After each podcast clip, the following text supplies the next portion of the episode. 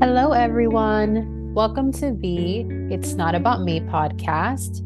Thank you so much for taking the time to listen to this episode and for making me a part of your day. Let's dive in. Welcome back, guys, to the It's Not About Me podcast. Today, I have a special guest, Fabiola Alvarez. She is the founder and artistic director of Breakthrough Dance Company, and it's her first time on my podcast. So, welcome, Fabi. Thank you for having me. Of course. And Fabi's actually tuning in all the way from Japan. So it's a sacrifice on her part to be here. So I appreciate it. So we're going to jump right in. And Fabi is someone that I've known for many years, pretty much her whole life. So I know her pretty, pretty well. Um, and something that I admire about Fabi is her ability to be so resilient despite all the obstacles and hardships that she's had in her life. So, Fabi, I want to ask you, where do you get that fire and determination to keep accomplishing things despite all of the things that you've had to overcome?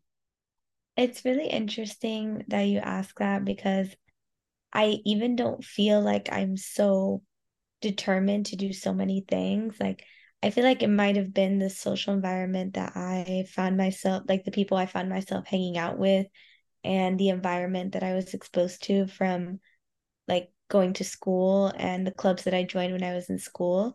I've met so many people who are so determined and so full of drive that they kind of inspired me throughout the years to kind of just pursue what I want to pursue, especially in high school. My group of friends and um, my fellow club members when I was part of my school's performing arts club. Those kids, just like me, didn't come from a lot of money, didn't come from very privileged backgrounds, but we made do with the resources that we had and we were able to put on good performances despite having those limited resources. Um, yeah, so I feel like it was really the people around me who kind of inspired me to you know, pursue my own thing. I especially had a couple of role model teachers that I looked up to and who made me, you know, believe in myself and discover that discover my own potential really because I didn't really grow up as the type of person to believe in myself. It's just not the kind of thing that comes from a Latino family. I feel, especially if you're a woman, the expectation and the pressures are just much more intense. Mm-hmm. And the reason why you do things is you do it for your own future, not for anyone else. Mm-hmm. So no mm-hmm. one really gives you that kind of recognition, especially when you're first generation and your parents don't really know how to navigate American society or mm-hmm. American college, for example. All they know how to do is work, work, work, and don't really make a lot of mm-hmm. money. Mm-hmm. But the expectation for you is that you go to college, you get a degree, you get like a stable job that makes a lot of money. So I feel like that combined pressure along with the good healthy kind of care that I got from my teachers at school and my friends at school as well kind of led me to who I am today. Nice. I, I love that you were talking about working in the Hispanic culture because I recorded an episode specifically about that, about this this this Hispanic cultural mentality of working and because that's all they know when you come from a different country it makes total sense you don't have a lot of resources and you have to provide for your family so when you come to this country for better opportunities that's kind of what they drill into your your children's head because they want they know what they have to do to provide to have everything you need and that is work and so they're not they're not really savvy in anything else because they don't know anything else. They didn't grow up here the way we did. So yeah, I, I, agree with you. Like I didn't have, if I didn't have my older sister, I don't know how I would have navigated through life because my mom did, did, didn't know how to navigate the educational system or how to even find a job. All that was, was given to me through my sister, which I'm fortunate enough to have had. But yeah, it's You're interesting to know. exactly. know. Exactly. And there's so many things we don't know. Um, and you were talking about like the friends that you had in school, which is a huge influential factor. And it was a huge influential factor for me too. Did you find yourself like gravitating towards kids in the same kind of um, situation as you, like kind of like kids that didn't have a lot of resources? Did you find yourself connected more to that kind of population? Oh, definitely, a hundred percent. I grew up going to a couple of dance studios when my mom had the money. Mm-hmm. Uh, and I didn't make any friends at any of my studios because I can't relate to those kids. Mm-hmm. They're in there because their parents make them and they don't really want to be there or Mm-hmm. they think that they're the best because they dance all the time and I feel like they dance for external validation rather than something that they it being something that they really enjoy deep down inside. Mm-hmm. It's all for show. It's not Mhm. really for dancing for themselves, which I feel is the Mhm. most important part. So me and the dance studio don't really have a great relationship, um, Mm-hmm. especially because of the people that I danced with that were not very nice to me sometimes.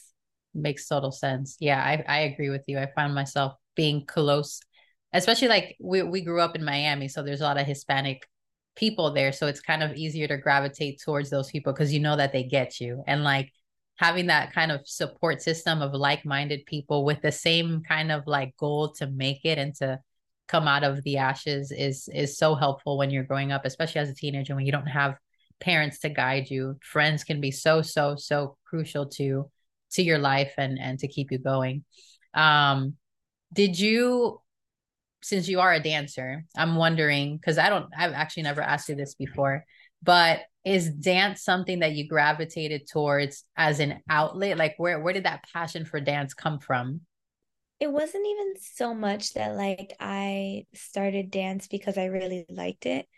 Um, I had moved to a new school, uh, Ponce de Leon Middle. Um, mm-hmm.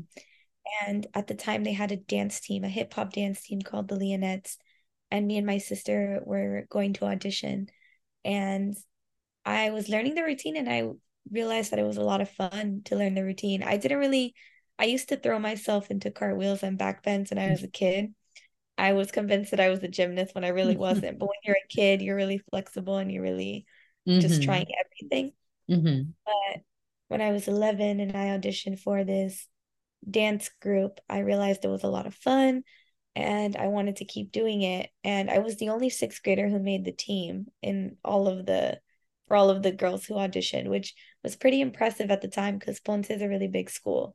So for Mm-hmm. me to be the only sixth grader on the team was a pretty decent accomplishment at the time. And I thought, hey, this is pretty fun. Like I want to do this more. We put on shows like Aladdin. Uh, we did cute little winter shows. So it's something that kind of developed as I kept doing it. It wasn't that I went into it like, yes, like I want to dance. I want this more than anything. I was just Mm-hmm. some 11 year old trying something new because I thought that I should find some sort of hobby um, while I'm Mm-hmm. at school, something outside of just throwing myself into backbends or running really fast. I used to be super athletic and super into PE. So I thought that I should do something along the same lines of athleticism. You know? Makes total sense. I, I didn't even know that, but that's super cool. And obviously, dance is like a really difficult thing to master, which a lot of people don't realize how much technique and how much practice and how much discipline it takes to be a dancer. And it's easy, I think, for anyone to kind of be like, this is too much. I'm, I'm going to give up on this. Do you think that, like, kind of your environment and the fact that you had to be so resourceful and so determined, do you think that that's what you use to kind of continue the discipline of being a dancer? Yeah, I really thought that my love for and passion for dance was the reason I really kept going because I read something the other day too, um, where it was like, you can dream of being a rock star, but you have to also enjoy the downs that come with it. You have to enjoy the climb to the top of the mountain. Being a Mm-hmm. rock star is the top of the mountain, but all those long rehearsals, all those artist blocks per se, where like if you're writing a song, for example, you can't really think of any lyrics and you're Mm-hmm. tossing and turning and you don't really know what what's coming next. Like all of Mhm. those really difficult parts of being a rock star, promoting yourself, people doubting you, not thinking that you'll make it. Mm-hmm. Those kinds of things are the difficulties, the hardships that you have to enjoy. You have to enjoy that process. That's how you Mhm. find true passion in life. And I realized that I liked all of the difficulties and hardships that come with dancing. And Mhm. it's more rewarding too when you get past a certain obstacle or when you reach a certain goal. Like, hey, I can do a split now, for example. Like, Mhm. that's a milestone that a dancer reaches in their career that's really significant. Mhm. So, those kinds of accomplishments, all of the stretching, all of the, you know, conditioning that it takes to reach the goal of doing a split is something that you end up feeling really proud of yourself for accomplishing. So I think it's really just like what you enjoy dealing with rather mm-hmm. than what you enjoy doing. It's like what what problems, what hardships do you enjoy overcoming? And since I was young, I was just very determined to overcome those obstacles. I think more so also because of my personality. Even if I didn't like something, I thought that I should try until the very end to accomplishment to mm-hmm. uh, to accomplish it mm-hmm. instead of just like dropping it. And as an adult, my mindset has changed. I realize if I don't like something, I just stop doing it, and that, that's okay. There's nothing wrong with it. Mm-hmm. I normalize giving up. I enjoy giving up, but there's certain that. things that you don't give up. You know, yeah. And dance and my language journey has been something that I refuse to give up on, and that says something. I feel like that's a good measure in life because when you're 20 years old, what you want to do in life and what you're passionate about changes every five seconds. I'm mm-hmm. sure you know. Mm-hmm. mm-hmm. So maybe even at 30 years old it, it changes every five seconds. Okay what am i doing? What direction am i taking? Mm-hmm. so in combination with your personality it's really just oh this is the thing that i'm willing to sacrifice make sacrifices for.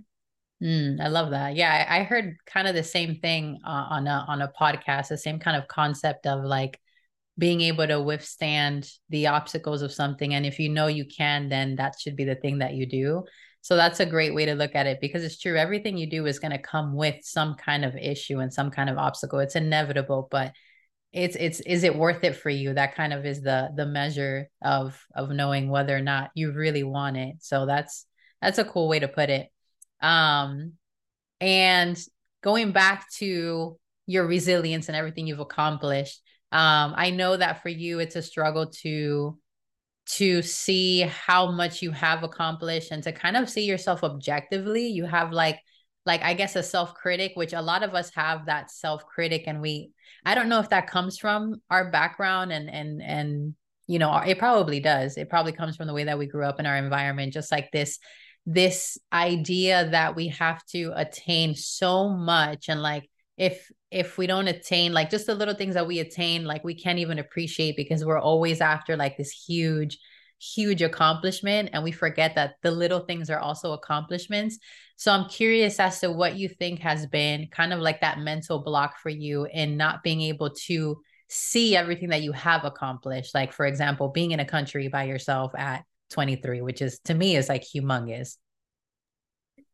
Thank you. I definitely think it has to do with our background like the way that I grew up. I feel like I always strive for perfection and external validation because that's how I was raised. Can mm-hmm. I be mm-hmm. mean? Is it is it okay to be open and mean? Of course.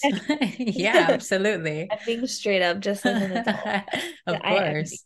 I, I feel like when like growing up in a family like ours, for example, especially when you're first generation, um you're latino again like i mentioned before like women have this like pressure we we're conditioned from a very young age to mm-hmm. care not only care for other people but excuse other people's behavior and allow them to violate our boundaries mm-hmm. and i mm-hmm. feel like growing up looking back i'm like wow i strived so much for perfection when i really didn't need to be and part of the part of the thing that comes with growing up being Latino sometimes is that Latino parents kind of don't allow you to be kids sometimes. Like they're like, oh, you're stupid for making this decision, or you're stupid for laughing. Kind of like, in a sense, posing their own, projecting their own emotions onto their kids mm-hmm. and not really mm-hmm. giving them the safe space to be a kid.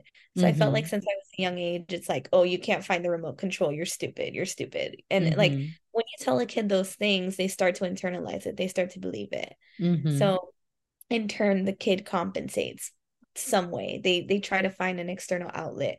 They're like, I have to do my mom is calling me stupid. I have to win her validation like a million times over because she keeps calling me these things. And mm-hmm. so like I feel like with kids you have to be super careful because they really internalize what you say.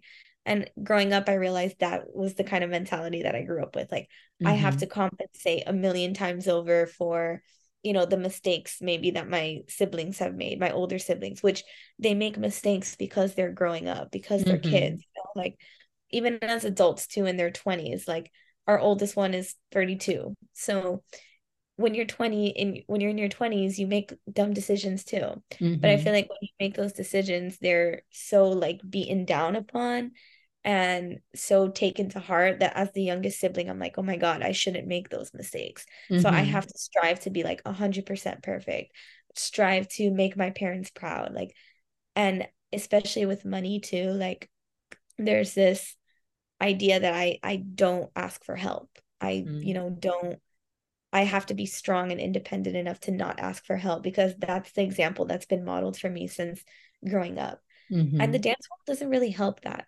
image. Like many dancers are perfectionists, and it's because your body, your dancing, your movement is constantly getting scrutinized and given mm-hmm. feedback. And that kind of thing does affect you growing up. You want to make a dance look perfect because you're going to compete with that dance. Mm-hmm. Um, you want you have to win first place. Like you have to be the most flexible. You have to be the skinniest. You have there's so many things that you have to take into account when you're a dancer, and you have to have that thick skin when your dance teacher inevitably gives you such rough feedback. Mm-hmm. So that in combination with yeah the tough mentors that I had in my dance groups and also at my schools in combination with this perfectionist mindset that was drilled into me since I was a kid. Um, the academic pressure that was drilled into me since I was a kid have all kind of like come together into this like I can't give up resilience kind of personality. Mm-hmm. That makes sense. And it's funny that you talk about like being the youngest because we think about usually when we think about the youngest sibling, we think about the sibling that gets like the easiest track, right? Because the parents, you know, by the time they've gotten to, and you're number four out of your family. So by the time your parents have gotten to four, people are like, oh no, like that sibling is going to have the easiest life. The parents become soft and and they let them off the hook way more. But in your case, you had to watch the relationship between your parents and your older siblings and and seeing how how much pressure was put on your older siblings you still felt the pressure yourself even though it was it was from watching your older siblings. And that's so interesting because it is like the way that we are shaped also has a lot to do with our siblings and the relationships between our parents and our siblings. Like in my own home when i was young i would have to watch you know my mom and my sister fight all the time when we were younger and that affected me as as as a kid even though it wasn't directed towards me me watching it it was like whoa it, it affected me greatly. So it's interesting the dynamic of a family like every piece matters like everything that happens in a home matters because somebody everybody's affected by the relationships between every single you know person in the family. So that was a great perspective from the younger sibling, which I don't think we typically get that perspective. I feel like everyone thinks the youngest sibling has the easiest life, but when you think about it, I feel like that's not really the case necessarily, especially because everyone kind of thinks that you're dumb and like you're naive, and mm-hmm. that's how you're mm-hmm. the rest of your life. And so you feel like you get constantly lectured on something that it's like, okay, like I've I've grown up, I've lived, like I I'm not a child. Even when I was a child, I don't think child children like being lied to. Mm-hmm. So like if you're like don't lie to your kids type of thing. Like mm-hmm. explain it mm-hmm. to them in age appropriate ways. But like being the youngest sibling is like, why are you lying? You don't have mm-hmm. to lie. yeah, I get that. That's so that's true. And and it's true. They they do and because I've seen that in your family too. And I'm sure like you said, it happens in a lot of families, is like people don't think that you know things because you're the youngest and like as if you're incapable of coming up with reasonable conclusions yourself because your age you know you're too young to be able to come up with like you know to to have knowledge which is an unfair thing to put on a younger sibling like thinking that oh no I'm older so I know better. That's not always the case. I mean sometimes yes because obviously older siblings experience more things and they may in some situations have already been through what somebody has been through and they're coming with that knowledge but sometimes that's not the case you know everybody has their different perspective and and the younger sibling the youngest person in the family has the right to to share that perspective and have that perspective be validated and not dismissed because that also affects you know the youngest person in the family. Then they're like oh well like it, it makes you feel like you don't know anything which is not true. So that that I love that you went into family dynamics and yeah, and it almost feels like because you know, because you had not only parents and obviously it's the Hispanic culture, so it goes even far beyond the parents, but you've got the parents, you've got all these older siblings. So that's extra added pressure and all that pressure is going to shape that that need for perfectionism and that need to to always have it right because the moment that you say something that they think is incorrect it's like they're going to say something they're not going to you know let it go so i feel like that also has a lot to do with that that kind of mental block that that we we're talking about about not being able to appreciate the little things because they never appreciated the little things. They never gave you you know a wow great job for being where you are right now. It's always like okay what's next? You have to get this goal. What do you do next? Yes, the what's next is crazy, like mm-hmm. constantly.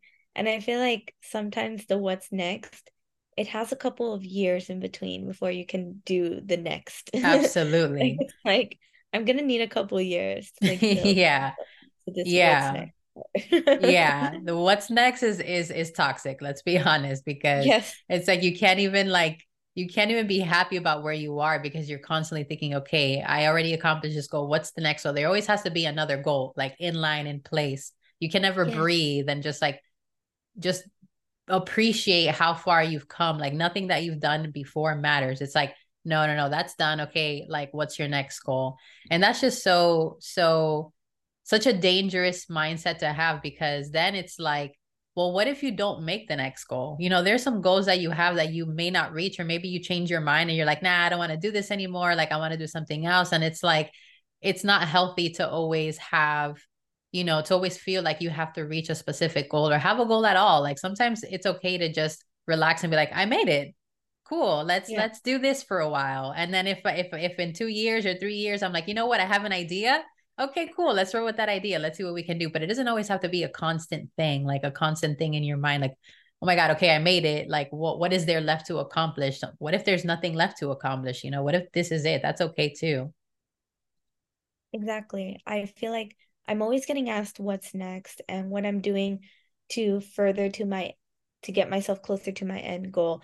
And I'm going to be honest, I feel like I have an end goal, but it's very vague. I have mm-hmm. no path of getting there yet because I just graduated college. Mm-hmm. Like my brain isn't even fully developed. I don't even have a fully developed. so true.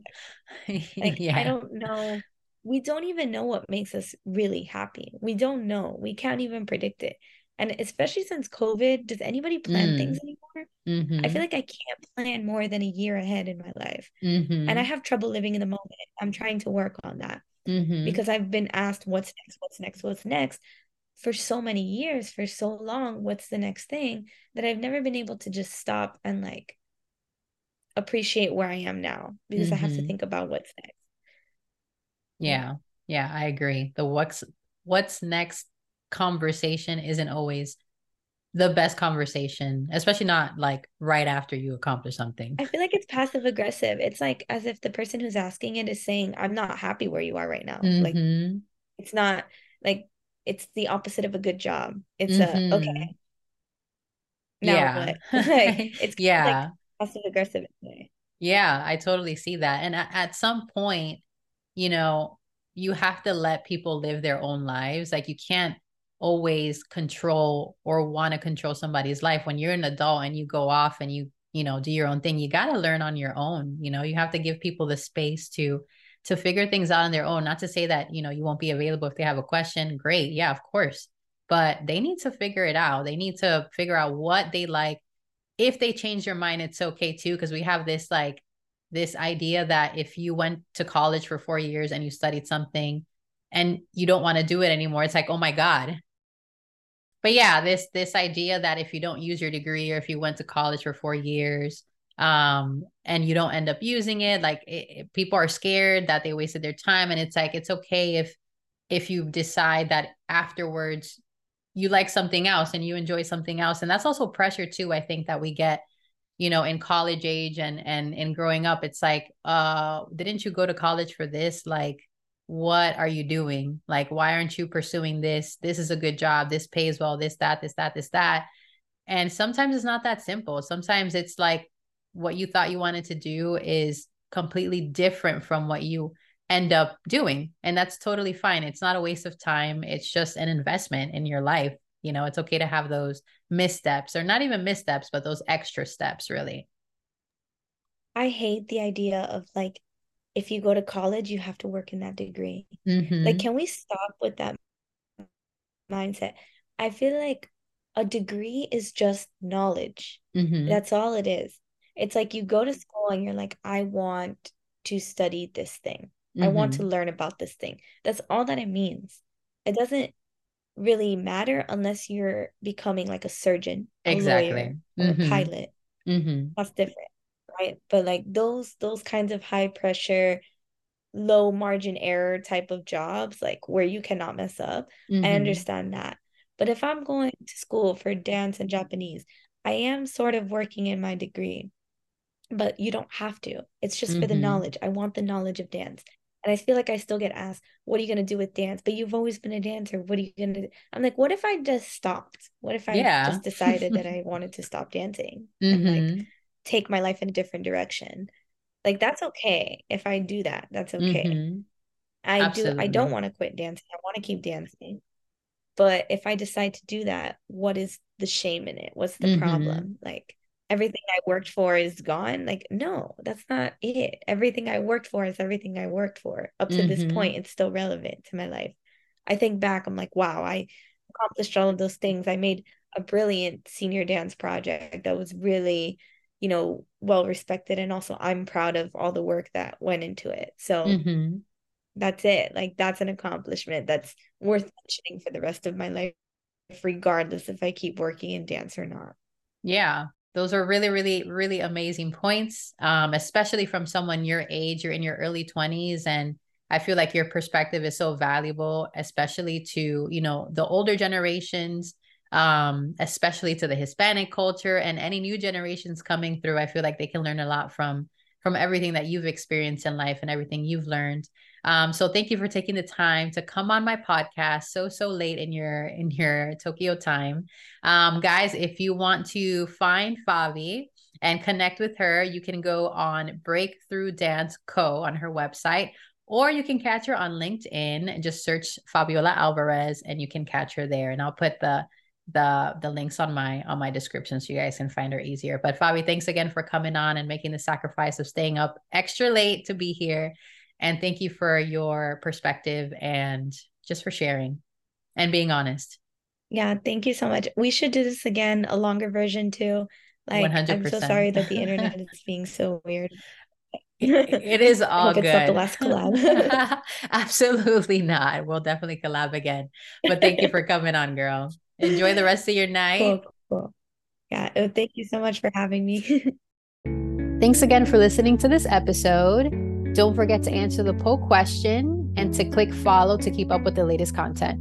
You don't want to miss an episode. See you on the next one.